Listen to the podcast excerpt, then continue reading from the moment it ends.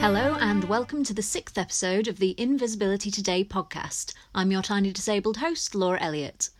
This month, I'm happy to introduce you to Sally Callow, an ME patient and advocate who's here today to talk about fundraising with the ME Association, the importance of breaking down stigma around this illness, and her new social enterprise to train medical professionals and health workers in how best to support their ME patients.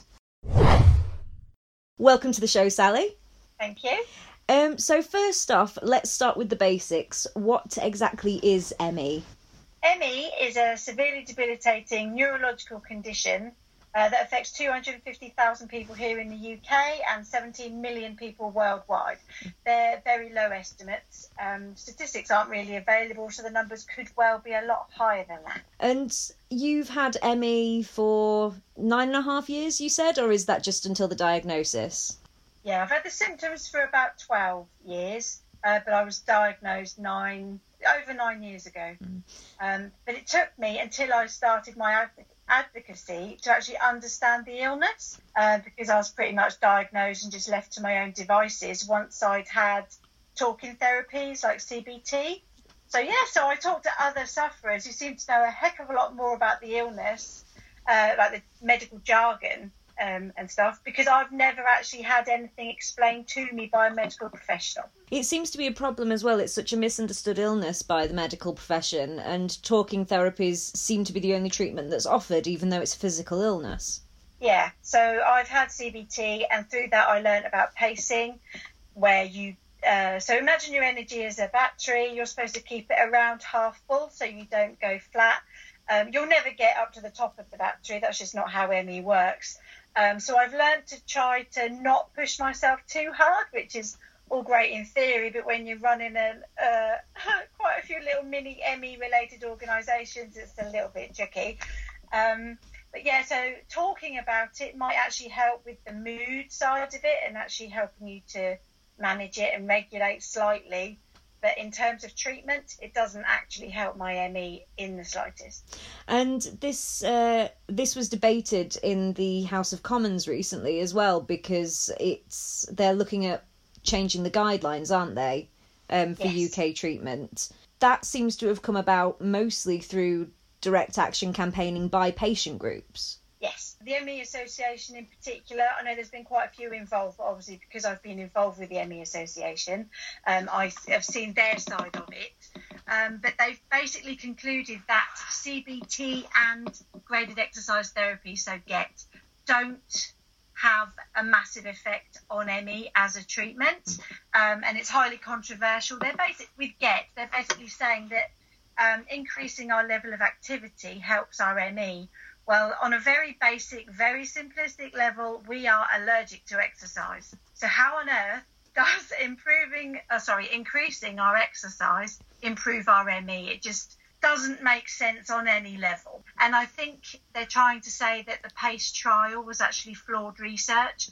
That's where the NICE guidelines need to be reviewed because because of that PACE trial, uh, GET therapy is offered around the world, and thousands of ME sufferers are actually being made worse because doctors ref- um, go by the NICE guidelines and suggest improving exercise. And in some cases, healthcare insurance companies refuse to support the people that have paid their premiums for years and years and years unless they undertake GET um, first. So it's all a bit not good, um, and it's still ongoing. But like you say, it was debated in Parliament.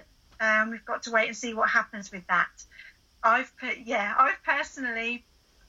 No one actually said the words graded exercise therapy to me, but every time I went to my GP, they said, "Oh, you've got depression as well," which I do. We suggest if you go increase your exercise every day, that will boost your mood and your activity level will increase. So they kind of did it on a subtle basis instead of saying, we recommend graded exercise therapy. So yeah, mine was kind of done through the back door. I tried it. I go through periods of remission where I can do more exercise, but more often than not, I can manage probably a 10 minute walk and then I have to rest a lot afterwards. Yeah, absolutely. I got the very similar. I got um it's anxiety, which I still say I didn't have, but they said, oh, you're anxious, that's why you're ill. go out, go do some exercise. And when I said, "Oh, I I can't really, I can't really leave my house," um, my neurologist looked at me and said, "Well, you can't just stay inside forever, can you?" And I was like, "Well, I'm trying not to, but it would be really good if you actually gave me a treatment. That would be really helpful for me." Um, but Yeah. it, it seems to be a really similar story for so many people who have ME or associated syndromes because it seems there are a lot of co-occurring illnesses as well alongside people who have ME. I'm thinking POTS and mast cell and hypermobility, um, Fibromyalgia. fibromyalgia, absolutely. But there doesn't seem to be, like you say, the PACE trial um, was quite damaging. Um, I think a lot of experts have just sent a letter to the Lancet signing it saying they think the PACE trial was really flawed. But as a result, we've not had any appropriate research, so everyone's just left to wait, I suppose. Yes, and I think that pretty much sums up what's going on at the moment. It's just waiting, wait, wait, wait, wait. Uh, we're waiting for research funding, waiting for people to acknowledge the fact that we need research. Um, I heard the other day somebody said, "Well, of course it's psychological because there's no biomarkers."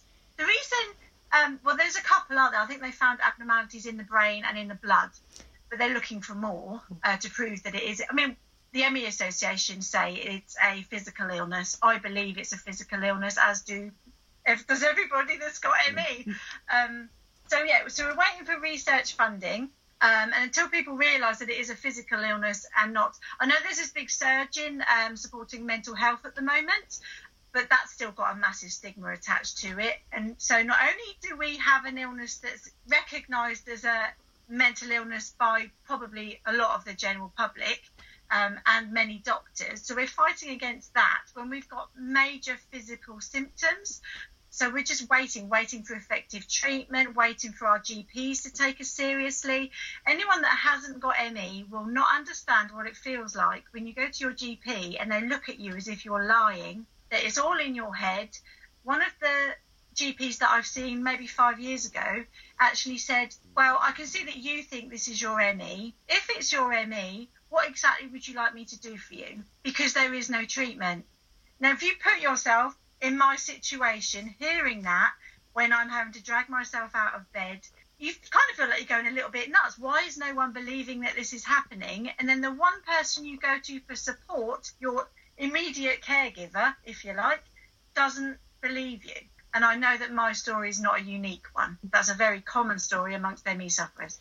Absolutely, and because most ME sufferers and most sufferers of autoimmune illness actually are women, um, you find the pattern repeated as well in the sense of it being a mental illness or a, what they're calling it now functional neurological disorder, aka conversion disorder or hysteria.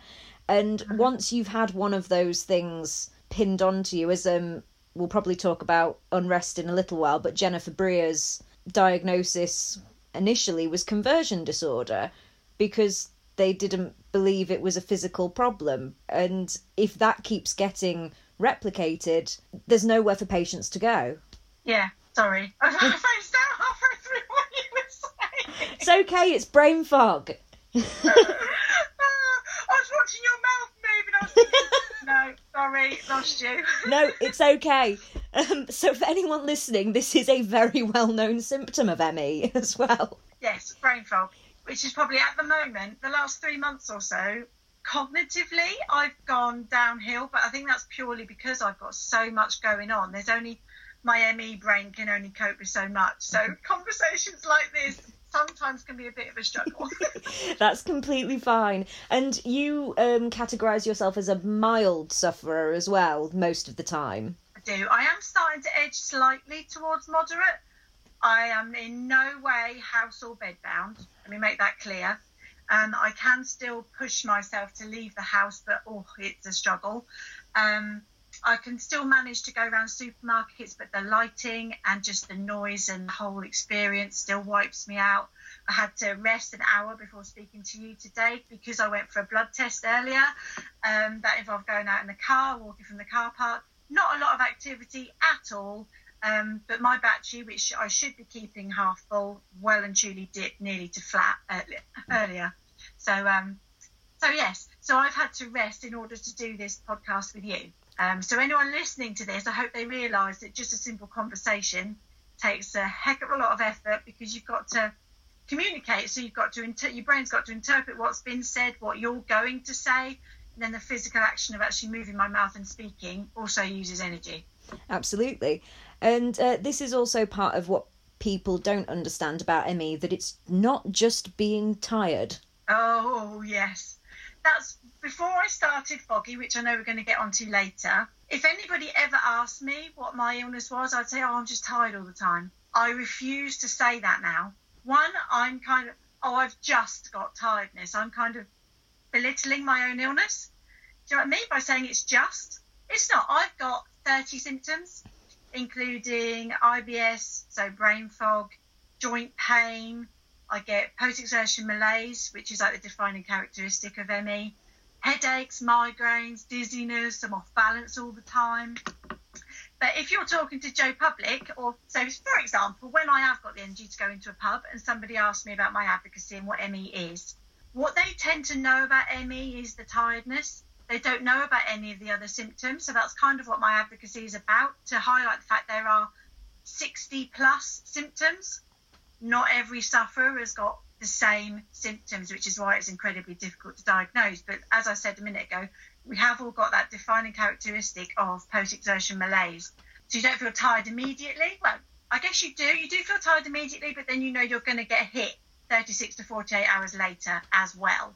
Not entirely sure about the science behind it because I don't do medical jargon, but, and I haven't got a biology degree, but I know that it's a fact. 36 to 48 hours later, post-exertion malaise will kick in. And you were you were talking about foggy then, just for a second. So, what kind of what did you do with the ME Association? And tell me about what foggy is. So, how long ago now? Four years ago, I was still struggling to work full time, um, and I just had an idea to fundraise. Now, I can't because I've got no energy. I can't do things like uh, go for long walks or climb mountains or do marathons. Um, somebody I knew was doing a bit of teddy sitting for another charity. Um, I don't know if anyone's heard of Papa Smurf, part of the Formula One community. It's for a heart disease thing. Doesn't work in the same way that Foggy does, but that's where I got the initial idea about sending a teddy around the world. I used to have a dog called Patch, and when it's a bit like uh, dogs can feel when someone's going to have an epileptic fit uh, or a diabetes crash. Um, my dog was incredibly clingy when I was going through an ME crash. So I thought, well, if I'm going to send a teddy, it's got to be a dog and it's got to look like Patch. So I, for weeks, I was scouring eBay for a cheap and cheerful teddy. Found one, and he's identical. Foggy is identical to Patch. Called it Foggy because of brain fog. A lot of people think it's Phileas Fogg and the travelling around the world. No, it just happens to be the same name. Um, yeah, so then I contacted the ME Association and said, I'd love to fundraise for you. This is my idea. I'm just going to send a teddy around the world and see if people engage with it. They did. It went slightly nuts. I've done public speaking events, been on the radio, telly, been all sorts of newspapers. Yeah, it kind of got a bit big. I did that for four years. Um, and then I kind of felt like Foggy had grown so much he's no longer a fundraiser. It's more like an organisation, but without the structure behind it. So yeah, so Foggy's continuing. Foggy fans out there. Um, he's not going anywhere. He's going to start traveling the world again next month, I think. Just a few things on the horizon, and then next year he's going on another world tour. But I'm in the process of setting up an ME training organisation off the back of it because I'm now quite established as an advocate who raises awareness of ME in a a light-hearted kind of human perspective. Like I've hinted at, I don't do medical jargon mainly because I don't understand it myself. So I wouldn't expect a non sufferer or just a me- member of the general public who doesn't have a degree in health stuff. Um, and I think that's the best way to get them to engage with it. If you can explain it in a human way, they'll understand it more, which I think is why Unrest works because people can see humans experiencing it instead of listening to a conference with lots of medical jargon and reading about it, lots of big long words that nobody understands so yeah, so there's a couple of ME awareness and advocacy things going on. That's very exciting.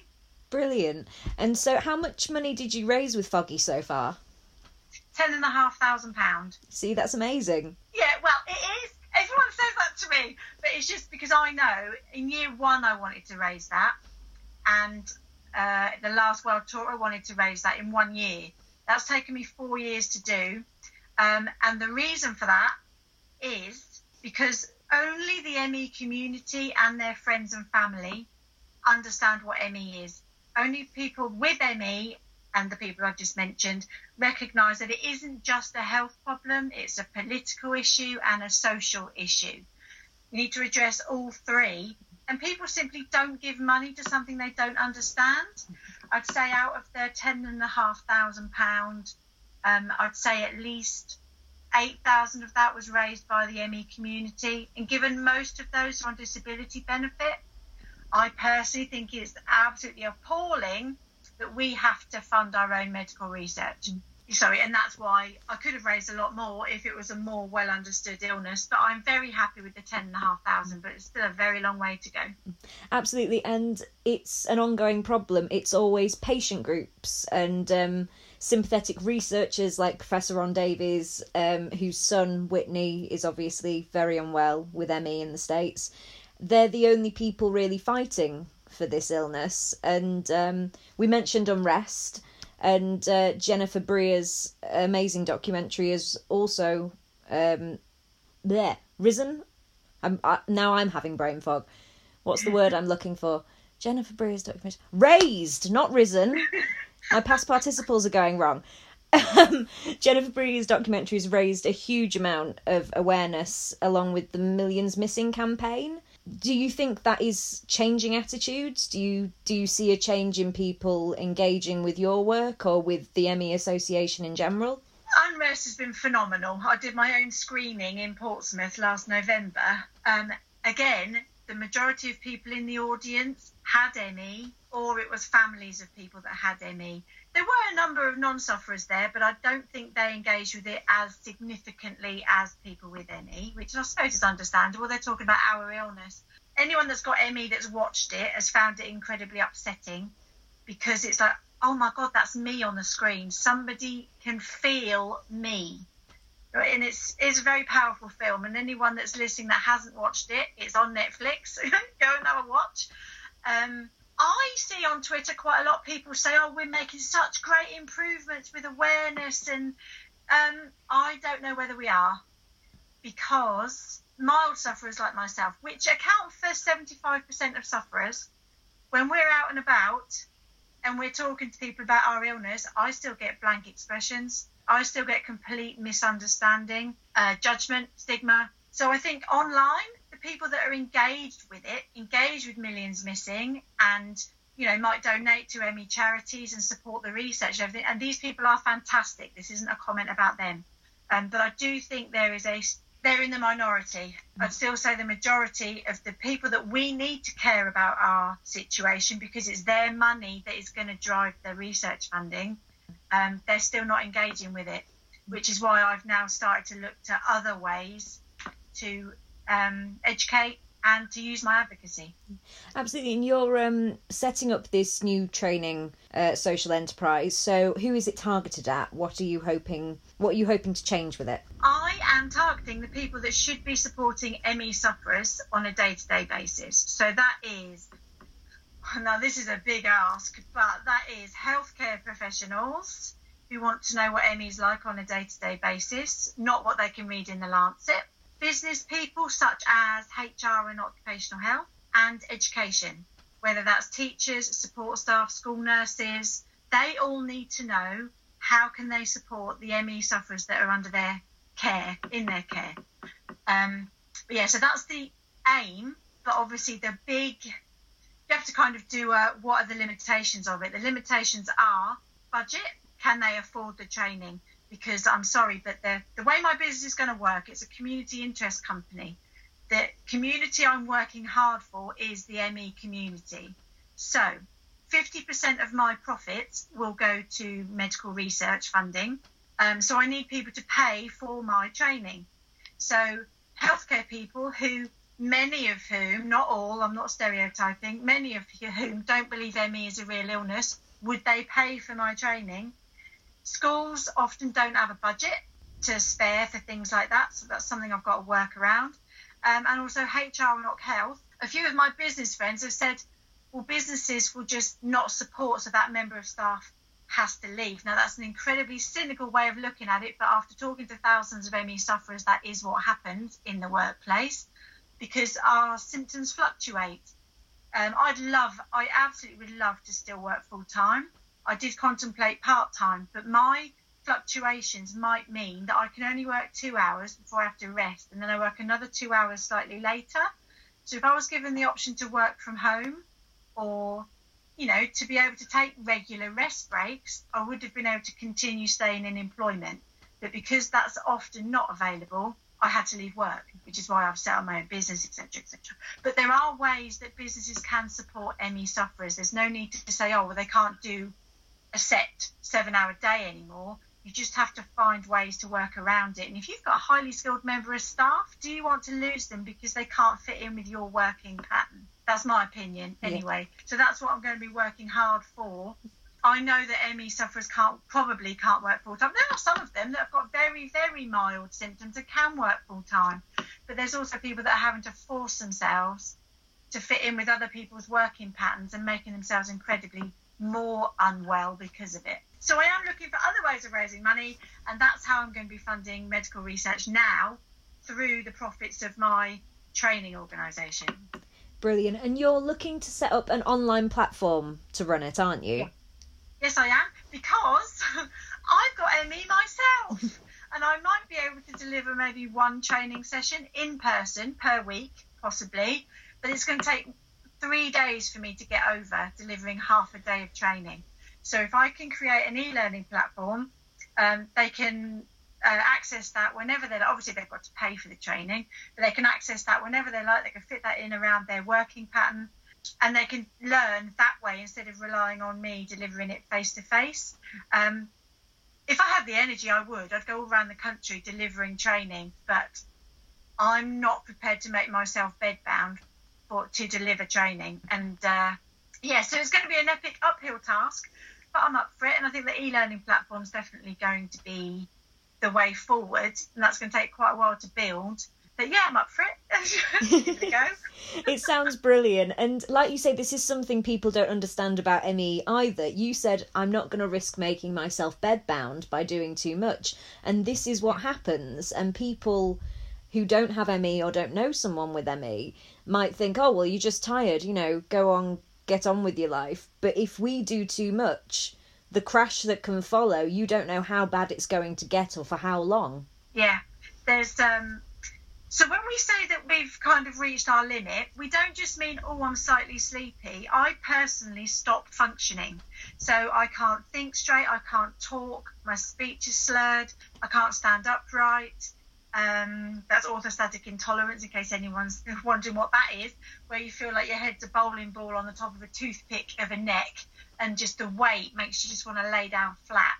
Um, yeah, so I literally feel like I've run the marathon without the marathon in between.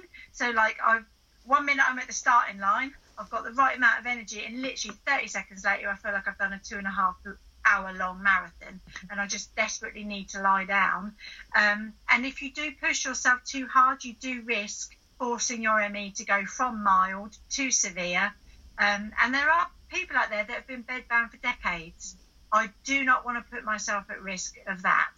I don't think, well, nobody does, but it seems really silly for me to be an ME advocate and me to tell my followers to rest, pace yourself, take care of yourself, don't risk making your health worse and then I'm doing the complete opposite myself. I'm not going to be any use to anybody if I can't communicate and I can't function. So um, I think the other reason why people find it hard to get their head around ME is this whole mindset of people with disabilities that are pushing themselves to excel, pushing themselves to climb mountains. So, for example, um, people that have lost limbs. I am. I have the utmost admiration for those people. However, we might all be known as having disabilities, but the, the disability is completely different. With me, I if you don't have energy, you can't function. You can't do mind over matter to miraculously produce energy out of nowhere. You can't get additional energy. So um, I think the fact that there are so many wonderful people like uh, para Olympians and all that that work hard to overcome their disabilities, if you are simply unable to do anything because you need energy to do absolutely anything that you want to do as a human being. I think that's one reason why the general public don't understand ME because they're like, well, hang on a minute, that person's disabled and they've just climbed Everest. And yet you're telling me you can't even get out of bed. Like there's some kind of disconnect uh, with that thinking. Yeah. Um, so yeah, so the more we we kind of encourage a different way of thinking, the better. I think. Yeah, and also that comes from I think it comes from that media narrative. The only narrative of disability the media is really comfortable with is overcoming when in reality even the people who are you know excellent paralympians they're not overcoming their disabilities they're being exceptional with their disabilities and yeah. it's really i think it's really important to say like you have to live within the limits of your disability. And not all of them are the same. And ME has some very definable limits. When the energy runs out you can't get it back like a person without ME yeah, exactly. And I think the media especially like it when people with disabilities like to normalise, whereas ME people can't do that. I hate the word can't, but in our case, it applies.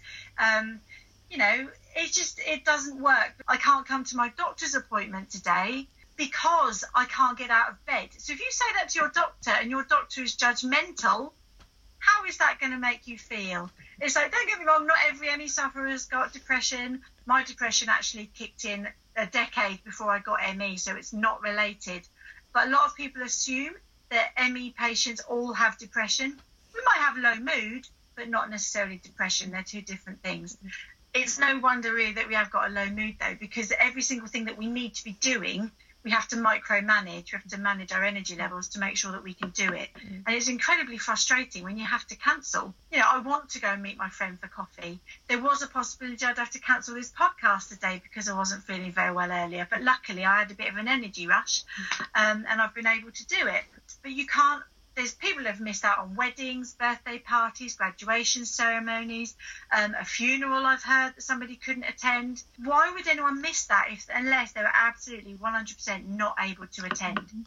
Yeah, and there's a real irony in um, certain doctors blaming depression on these symptoms when actually the fact we have these symptoms and we're not being listened to and nobody's trying to find well very few people are trying to find a cure or to find support for us that will make you unhappy if you are isolated and there's no help coming. Yeah because it's never ending. It's not it's not like you have a cold or flu and you feel like absolute rubbish for a week but you know at the end of that week, you can go on and get on with your life. In fact, while you're in your bed with your cup of Lemsip or whatever you take when you're not feeling very well, you're probably messaging your friends saying, oh, I've got a bit of a bug at the moment. I'm in bed for a week, but I'll see you next week.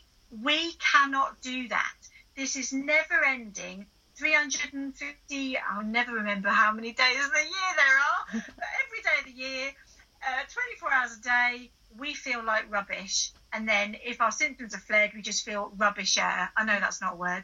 um, but yeah, and just that never ending, constant horribleness um, is what makes ME such a unique illness. It's just constantly present there and you can't do mind over matter mind over matter doesn't work with ME and i think the recovery rate is 5% and we don't really know why yeah it always worries me when I meet people in person that say, "Oh, I had that years ago, got over it," and I'm like, "Okay," and then the next breath they say, "I do have maybe once a fortnight a day where I feel really tired, or I start losing my words," and it's like, I don't say anything because I'm not a horrible person, but I just think you haven't you haven't recovered. You've just gone very very mild, and you're managing it. Mm-hmm um, I'd be very wary of anybody saying that they're fully recovered. Mm. Um, so, for example, there's 600 people in Portsmouth with ME. That's where I live, um, and I've met at least